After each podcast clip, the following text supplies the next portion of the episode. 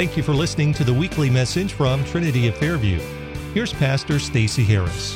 You got a copy of the Word. Open up to the book of Philippians, chapter 4. We're going to look at three verses together today verses 1, 2, and 3, right at the beginning of this great chapter in the Word of God. We've been talking together about joyful living for some time. Joy being that happy state of being that springs forth from a, a right relationship with God. I'm going to read that again. Joy is that happy state of being that springs from a right relationship with God. And even in spite, yea, even in the midst of great trials and tribulations, joy is truly the option of the believer. It is there for us.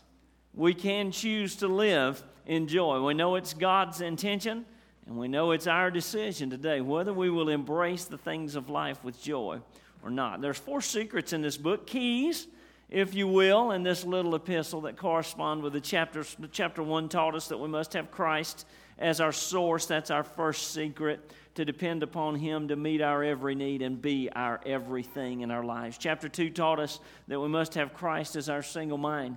He says, Let this mind be in you, the one that was in Christ Jesus, that lowly, humble, servant oriented mind. And if you want to see a joyful person, look for that person who's serving, and you'll find that they're joyful on every hand's turn. Chapter 3 taught us that we must have Christ as our spiritual pursuit. Paul said, Oh, that I might know him in the power of his resurrection and the fellowship of his suffering. He's saying, Man, I pursue him every morning. And when he becomes your spiritual pursuit, that thing that you're after more than anything, joy begins to hallmark your life and your experience. I submit to you that you're pursuing something today. Is it the knowledge of the Lord Jesus Christ? Chapter 4 teaches us also that we must have Christ as our strength. Last week I, I skinned out 413, a very famous verse. It says this I can do all things through Christ who strengtheneth me. Man, what a bold statement. I can do all things. A broad statement. I can do anything and everything, not some things or many things, but I can do all things. What a base statement. It's based on Christ who strengtheneth me. That word strengtheneth, I'll remind you, means this infuses me with and in his strength and power like a fresh brewed batch of sweet iced tea. How many of y'all have ever gone in a restaurant and drawed you off a draught of sweet iced tea thinking it was fresh brewed only to find when you get to the table it was that Lipton stuff? How many y'all know what? Hey, hey, I don't like it when they fool me like that. They put it in that carafe, making it look like they've brewed it fresh, but in reality, there's just a line running in the back of that thing from somewhere in the back. Brother, I want the fresh brewed iced tea if I'm going to drink it, beloved.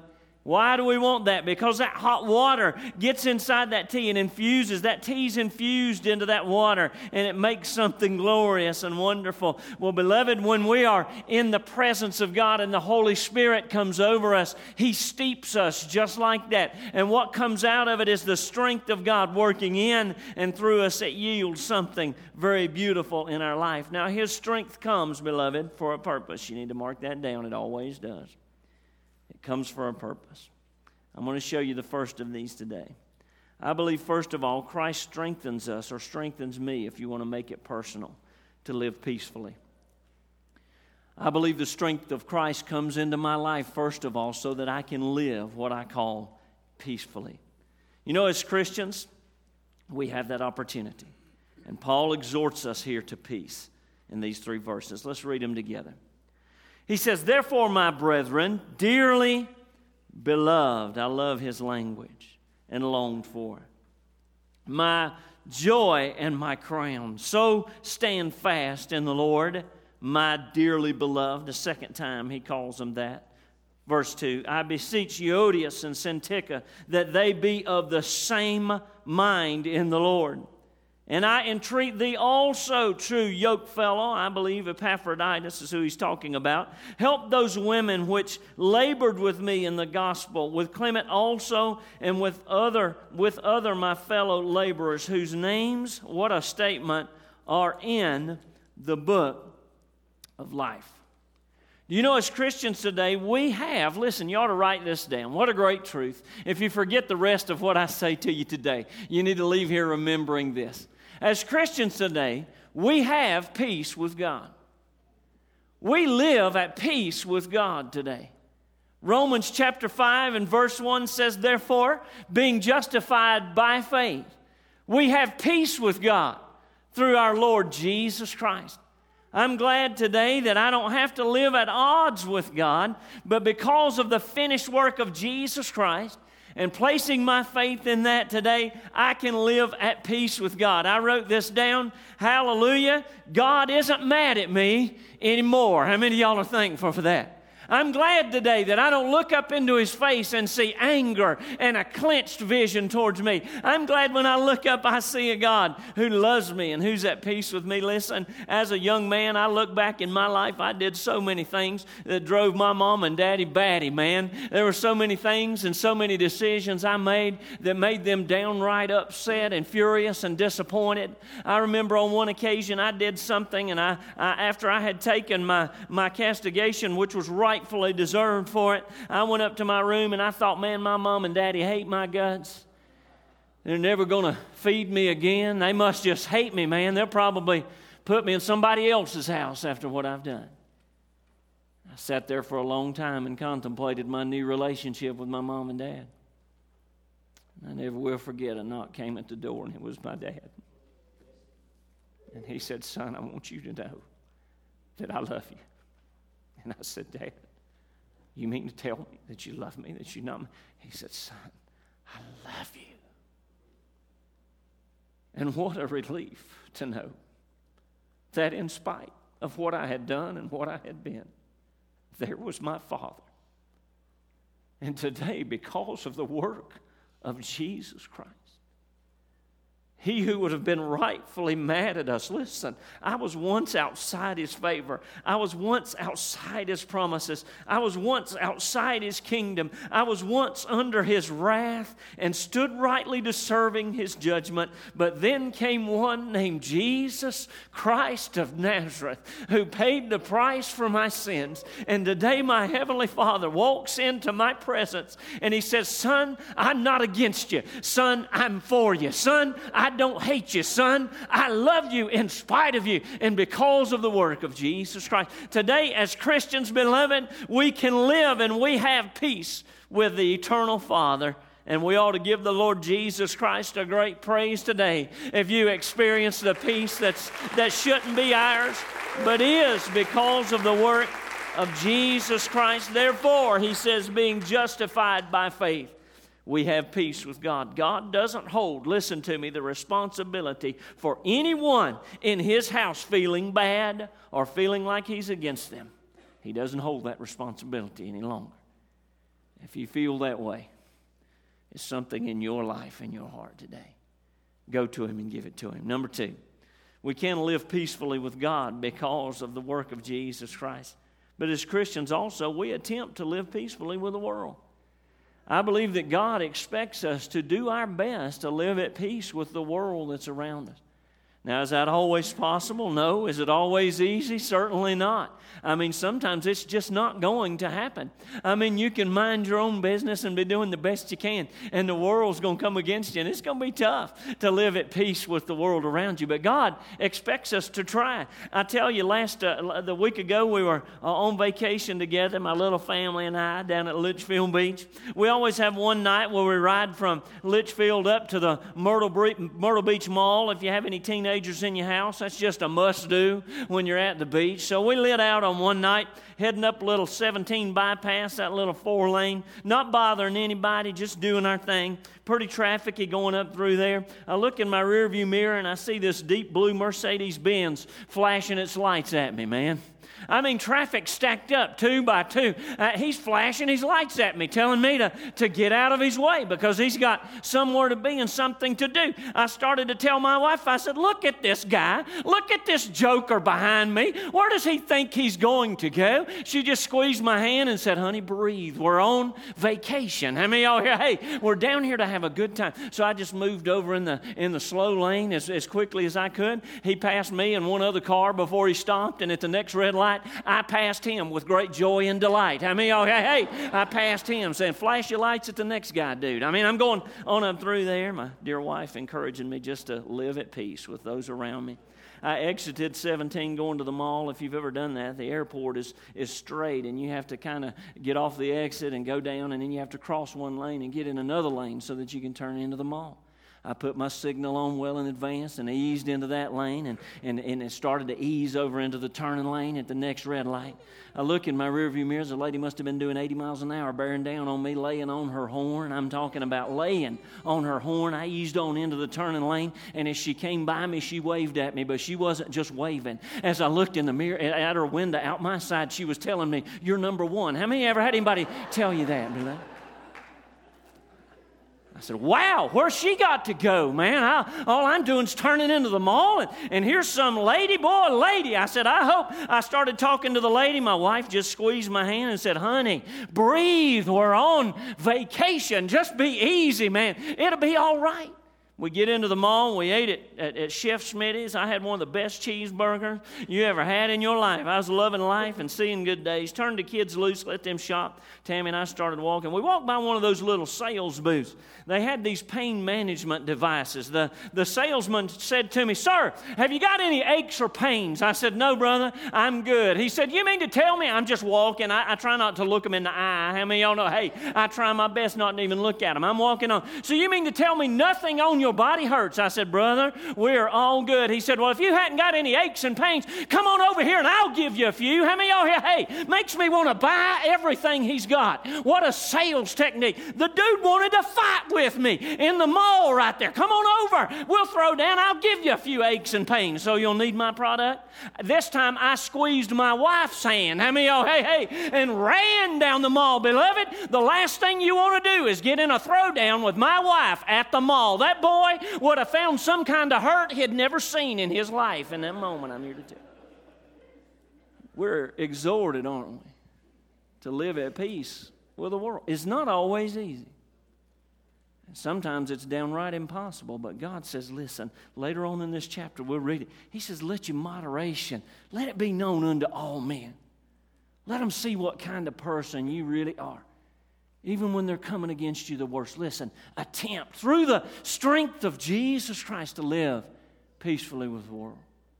Today, I want to emphasize this thought to you. Yes, we live peacefully with God. Thank you, Jesus. And we should attempt to live peacefully with the world through the strength of Christ. But thirdly, folks, and I believe this is what He's saying to us loud and clear we must live at peace with one another. Now, we have no choice, listen to me, in the house of the living God, but to live at peace with one another. There's never a time when it's okay for us to be in a dispute or in a, in a fight or in a disagreement. Paul says, no. Live at peace with one another.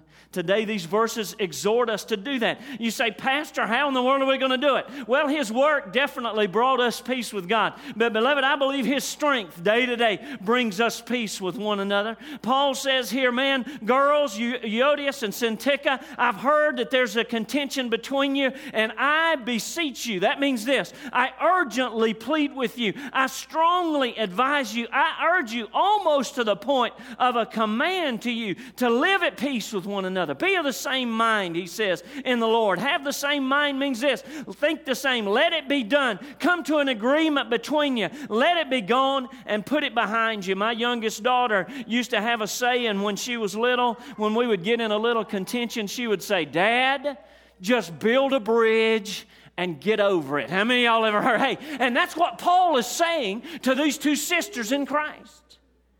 Listen, I know what's going on. Interesting to me, he doesn't talk about what it is. Now, that's what we want to do.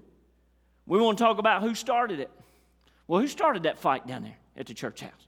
That's what the world wants to know. Who started it? We want to know the substance of it. Well, what's, what's going on? What's, what's really going on? Listen, I know there's trouble, but I want to know the core, the detail of what's going on. Man, we want to know uh, what, what the start of it is, what the substance of it is. We want to know the scope of it. Boy, howdy, there's nothing better, uh, I, I tell you, for the world than to see something big happen at the house of the Lord and see half of them go this way and half of them go that way. That's what the neighborhood wants is something in scope going on at the house of God. And we want to know, well, how big of a deal was it? Paul says, I don't care about any of that. All I want you to hear is, is listen, put a stop to what's going on between you right now at the house of God. Don't let it go on any longer. That's what he says. How serious was he about it? Man, he was very serious about it. And God, through His Word and through the Holy Spirit, I believe, is saying to His church today, His church right here, His church universal, listen, I don't care what's going on. I don't care what started it. I don't care what it's about, and I don't care how big it's gotten. Church, we need to come to the place to live at peace with one another. Put behind you that thing. Begin to work together. Begin to cooperate and begin to be of the same mind. How are we going to do that? Two times the phrase in the Lord is used in these verses. That means this that means in His power and in his person. That means by way of the strength of Christ, just put it behind you. There's going to be some disagreements in your life that you don't have the power to put behind you. And what you're going to have to do is depend upon the strength of the Lord Jesus Christ and say, Father, I can't put this behind me, but I'm counting on you in me and through me today to help me just get by it and get over it and start to work together for the glory of the King again. Why?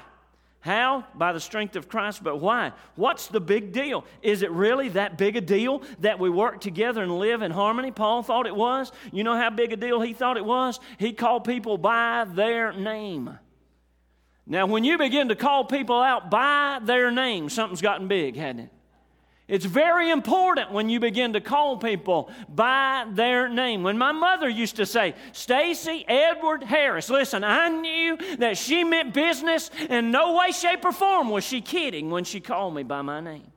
And Paul is calling these two ladies by their name. Not only that, he's calling in help. He, he says to Epaphroditus, he says to Clement, he says to the others who are around, help these sisters. Put this behind them so that they can move on and begin to cooperate together in the work of the gospel of Jesus Christ. Church, we must be unified. Why? Why, why must we do this? Three motivations I want to show you that push us toward living peacefully with one another, of being of the same mind. Number one, we need to do it for what I call the sake of the church. We need to live peacefully with one another for the sake of the church. Look at verse 1 with me in chapter 4. Look at the way that Paul describes the church. Look at how he views and couches the church. Man, to me, I'm going to tell you, the church is a valuable thing. To me, the gathering of the saints of God is a very precious thing. To me, the church of Jesus Christ is an irreplaceable thing. There's nothing out there to take our place should we fail. There's no organization out there to do what God has called us to do. We are very precious. This gathering of people is precious in the scope of eternity today. It means something that we're gathered just the way we are. Paul says of the church, he describes her in four ways. Number one, he calls it calls her brethren. That literally means this of one father. That's its meaning. That means brothers and sisters. Man, I always call folks wherever I'm at, brother or sister, brother or sister. Somebody asked me one time, why do you call everybody brother or sister. I say, why? Because you are. If you're bought by the blood of Jesus Christ, we're of one Father. We're brothers and sisters of the same family today. This word was precious to Saul, no doubt. For when he met the Lord Jesus Christ on the Damascus Road, and there the glory of God blinded him and sent him on down to the street called Straight, and there he waited for a man to come. Ananias, the Lord uh, commissioned him to go lay his hands on Saul so that he might receive the Holy Spirit and begin his ministry. It would have been well for Ananias to have been a little cold and standoffish, but when he walked in, if you go back to Acts chapter 9, the first two words out of his mouth were brother Saul. And how good that must have sounded to Paul. And how good that ought to sound to us today.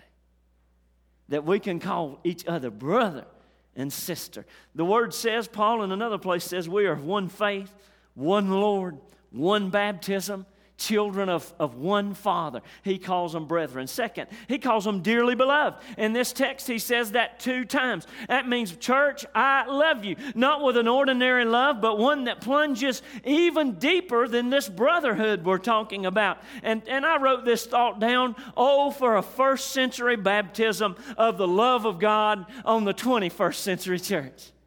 What would we do for a first century baptism of the love of God on the 21st, 22nd, 23rd, 24th, if the Lord tarries, century church today? Would to God that He would pour His love out on us without reserve today. I'm going to challenge you to do something. I'm preaching to you about who you are, and I'm going to let you be who you are. You ought to turn to somebody on your left and somebody on your right and just audibly say to them today, brother or sister, I love you in the Lord. You ought to do that. Brother or sister, let me tell you, I love you in the Lord. I'm thankful for you. You're my brother. You're my sister. We're one Father. Dearly beloved to me are you? You ought to tell somebody that today. Amen. I challenge you not just to do it here, I challenge you to do it wherever you are. Man, if you see one another in the food line, you ought to run down the aisle, meet each other, and grab each other and embrace and say, Man, I love you. You want some people to think you crazy, just shout, shout you love one another across the, across the drugstore counter one time or two. Man, you want to see at the gas station, just be hollering from one pump to the other. Hey, hey, listen, brother, I love you. Listen, I know that's out of your comfort zone sometimes, but, but man, once you do it, I'm to tell you, there's nothing in the world like a genuine love of a brother or sister in the Lord Jesus Christ. I was talking with a fellow this week. He said, I got to tell you. First time I met you, I think I might met you twice. And, and when I left, you said, Brother, I love you. He said, I contemplated on that. I thought, man, I don't know about that. But he said, after a little while, I went home and told my wife, you said, he said, I think he really does. I think he really does love Church, I want you to know I love you. I care for you. Man, I want you to live together in peace. I want you to love one another and care for one another. We've got to have each other. Listen, if you look at the news today and you understand the way the world's going today, it's not too many days hence. We're all we're going to have is the brotherhood of the Lord Jesus Christ. Paul says, Man, you are my dearly beloved. He says, My longed for. That means this an avid and an ardent desire to see each other. Man, I'm thankful for Adam and that crew that, that went down to the beach last Sunday morning in this pulpit. I told you, I told them, Adam, I gazed in that door at all those kids standing around the outside with their parents and packed out in the vestibule and saw those buses and the luggage. And, and man, saw you struggling to try to communicate with them. And I turned around and walked out of that vestibule and I looked up to heaven and said, Thank you, Jesus, that I'm not called to go to the beach with all those kids this week. Thanks be unto God that you guys are. I'm thankful for what you do. My kids came back different, man. And if you're thankful for the student ministry of this church, you ought to give the Lord a great praise right where you are.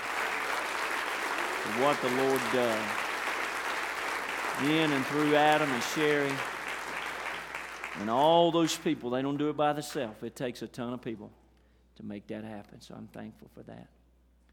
Man, you know, it was good to have the kids out of town for Mama and I. I'll get, I'll just honest with you. That's a good week when the kids are out of town. It's all good, man, I'm telling you. I tell you about Wednesday evening, Thursday morning, man, something's missing. I tell you by Friday evening in the pouring down rain under an umbrella, it was a joy to a daddy's heart to see his two girls walk over, get in that van. Listen, they were wore out, they could have cared less, but I was happy. Why? Man, I long to see him. long. Paul from a, a jail cell says, Man, you, you don't know how much I just long to lay my eyes on you. Church, we ought to long to be in one another's presence. What would it be like on a Sunday morning when we got to this house if we just grabbed each other around the neck and said, Gosh, I've been waiting all week just to get here to be in your presence. Paul says, Man, I long for you. Lastly, I got to hurry. I got to hurry. He says, My joy and my crown. That's what he calls them. That's the victor's crown, emblematic of that always in the scripture are the words that he chooses here. That means you are the seal and the validation of my work. He's saying one of these days in Thessalonians, he couches it exactly this same way. One of these days, I'm going to stand at the judgment seat of Christ, and it'll be you that have come out of my ministry that'll be my joy and my crown. It'll be you that are birthed into the kingdom of God because what He has done in and through me. He says, Church, my dearly loved brothers and sisters, the ones I long to see, those who are my joy and who make my life here and hereafter very significant. He says, Stand fast together in the Lord. Don't let anything divide you. Don't let anything separate you. Church, we have no option but to live peacefully with one another. Disputings and disunity, you know what they do? They mar the beauty of the church of Jesus Christ. That's what they do. When we allow the enemy into our midst, it mars that picture of the bride of Christ to the world. When we allow disunity to exist, it impugns our reputation in the world and the community. When we allow disputings and, and divisions to exist, listen, it weakens the power of God that can flow in us and through us, and thereby our impact in the world. Paul says, Live together, live at peace one another by the strength of Jesus Christ. Why? Do it for the sake of the church herself, beloved. Listen, for the sake of the church today, we ought to decide to live at peace one another. Secondly, I want you to see this. He says, Live at peace with one another for the sake of the cause. Look at verse 3a with me. I love what he says. He says, I entreat thee also, a different word than beseech. He t- turns to Epaphroditus and Clement and all the others, and he says, Listen, I am asking you with great joy, and I'm just asking you for a favor to come alongside these ladies and, and help them get together. And look what he says. He calls them these women which labored with me in the gospel. Your translation may say, Who labored with me in the cause of the gospel of Jesus Christ. And that's well rendered there. He's saying, Man, we have fought together. We have been in the battle together. These ladies labored side by side with one another, with you, Epaphroditus, with you, Clement, and with you others, and even alongside me, we labored together there in Philippi to see God raise that church up out of the ground. We went through so many things. We've, we've shed blood, we've sweat, we've, we've shed tears, we've cried, we've suffered, we've rejoiced, and we've celebrated. We've, we've seen hardships, abuse, and sickness. We've planted a church and we've seen miracles and we've seen men and women give their lives to the Lord. And He's saying, man, don't let all those campaigns, all those victories, all those things we've done together go by the wayside for any reason at all in your life. He's saying, man, live at peace with one another for the cause of the gospel of Jesus Christ. I wrote this down.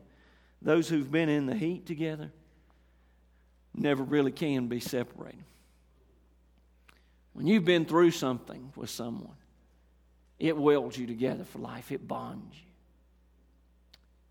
I love the History Channel on TV. If you're going to watch TV, that's a good place to watch. There was a series on there where they'd taken a lot of the old World War II films and, and colorized them, brought them to, to life for us to see. And man, I began to watch through that and just interest me all the history and the battles. And, there was one uh, episode that dealt with Iwo Jima and the, uh, all the conflict that took place there, and the, the, men who, those Marines who, who gave their gave their very life's blood just to just to take that little highland and that hill. And man, they chronicled all those things, and many of them in the field for, for days upon end without anything but a canteen to, to survive with there in the heat of the battle.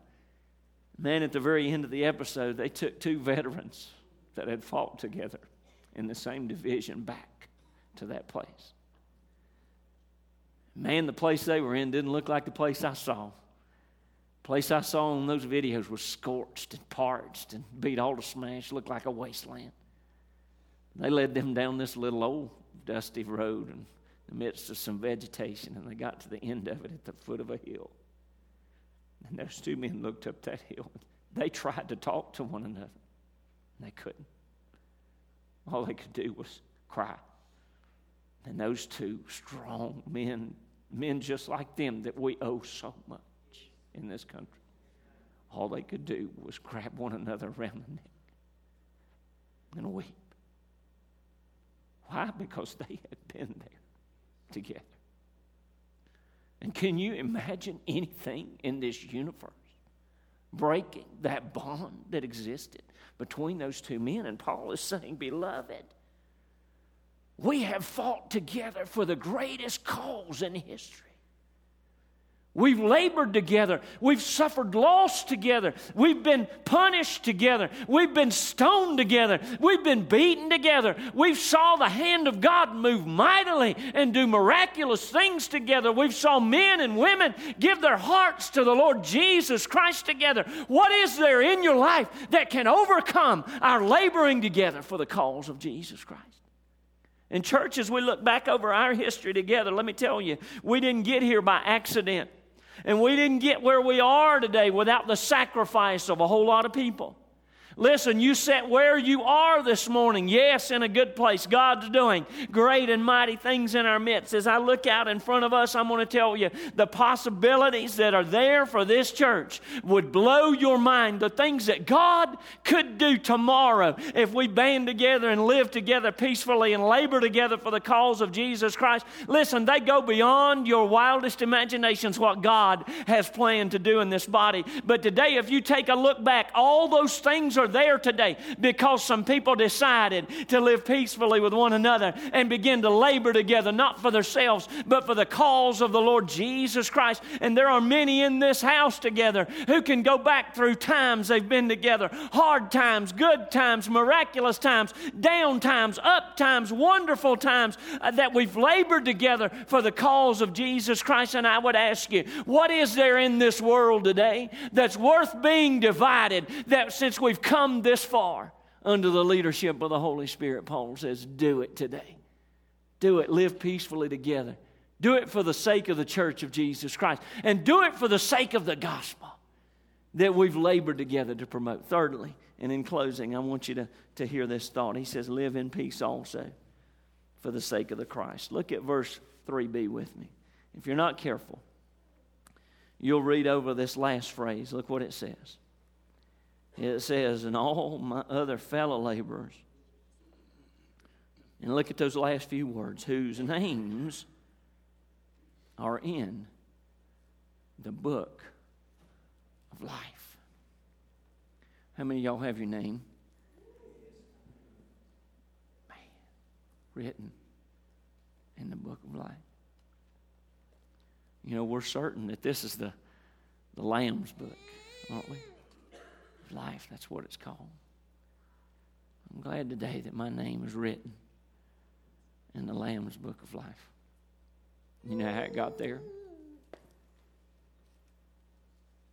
It didn't get there by my effort. It didn't get there because I'm some extra special person. It got there because of the life, the death, the burial, and the resurrection of the Lord Jesus Christ. That's how it got there. You know how your name got there today? It got there because of Jesus Christ and His work. There's a little village in France, they tell me. Never been there. The name of it is Domremy. There's a book. It's dated in 1429. It's a, it's a book of all the taxes paid from all the cities in France to the government of France. And if you pull that 1429 volume out and read it and go to the, city of Domremy, it tells all the taxes that every city was required to pay in 1429. If you go to Domremy, it'll say this beside it in that tax book it'll say taxes forgiven now and forever because of the work of the maid.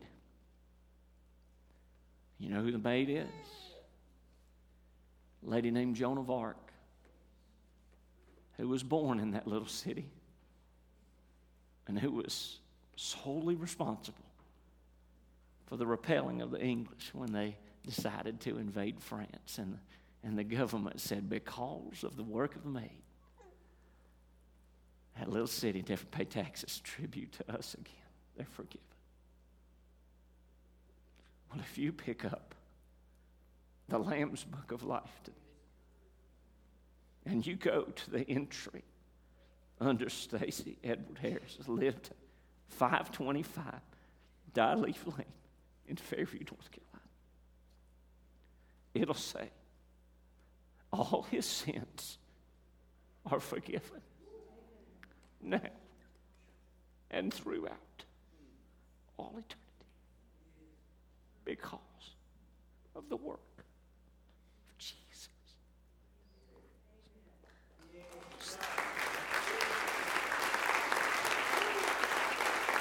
Now, church, if there's anything that ought to unite us, calls us to live in peace, it ought to be that we do it for the sake of Jesus Christ. I wonder if you bow your heads and close your eyes right where you are today. Do you live in peace with God today? Do you know what I'm talking about? When I say, in spite of how miserably I've failed during the day, and in spite of what I've done, that I can lay my head on my pillow at night knowing that God isn't mad at me, that His wrath isn't kindled against me. Man, what a joy. If you've not, it's very easy to have this peace in your life. The Bible says, Whosoever calls on the name of the Lord Jesus Christ shall be saved. It is that easy today. Christ died for you in your place. He paid the penalty for your sin. All you need do is place your faith in Him today, and He will forgive you to the uttermost. Not only that, He'll come and take up residence in your life, and this strength of Jesus Christ that we're talking about will live in and through you and make you able to be and do the things that He's called you to be. Do you have peace with God today? Do you live at peace with one another in the house of God? There may be somebody here today that the Lord has said to you, listen, it is time for you to get over that. It is time for you to put that behind you. Don't you hold that grudge one more minute in your life. You know what the enemy would have you do? He'd have you cling to it. He'd have you store it right in the back of your mind so that any hands turned, something went wrong, you'd be ready and willing to jerk it right out and put it right back in front of you and everybody else again. And today, maybe the Lord has spoken to your heart and said, Listen, today is the day that I'm telling you just like I'm calling you by name. If the Holy Ghost is calling you out by name, and maybe He's telling you today is your day, not somebody else's. It has nothing to do with what the other people do. He's saying, listen, you're responsible in this. Put it behind you. We hope you've been blessed by today's message. If you'd like to find out more about Trinity of Fairview, visit us online at trinityoffairview.org or call 828 628 1188.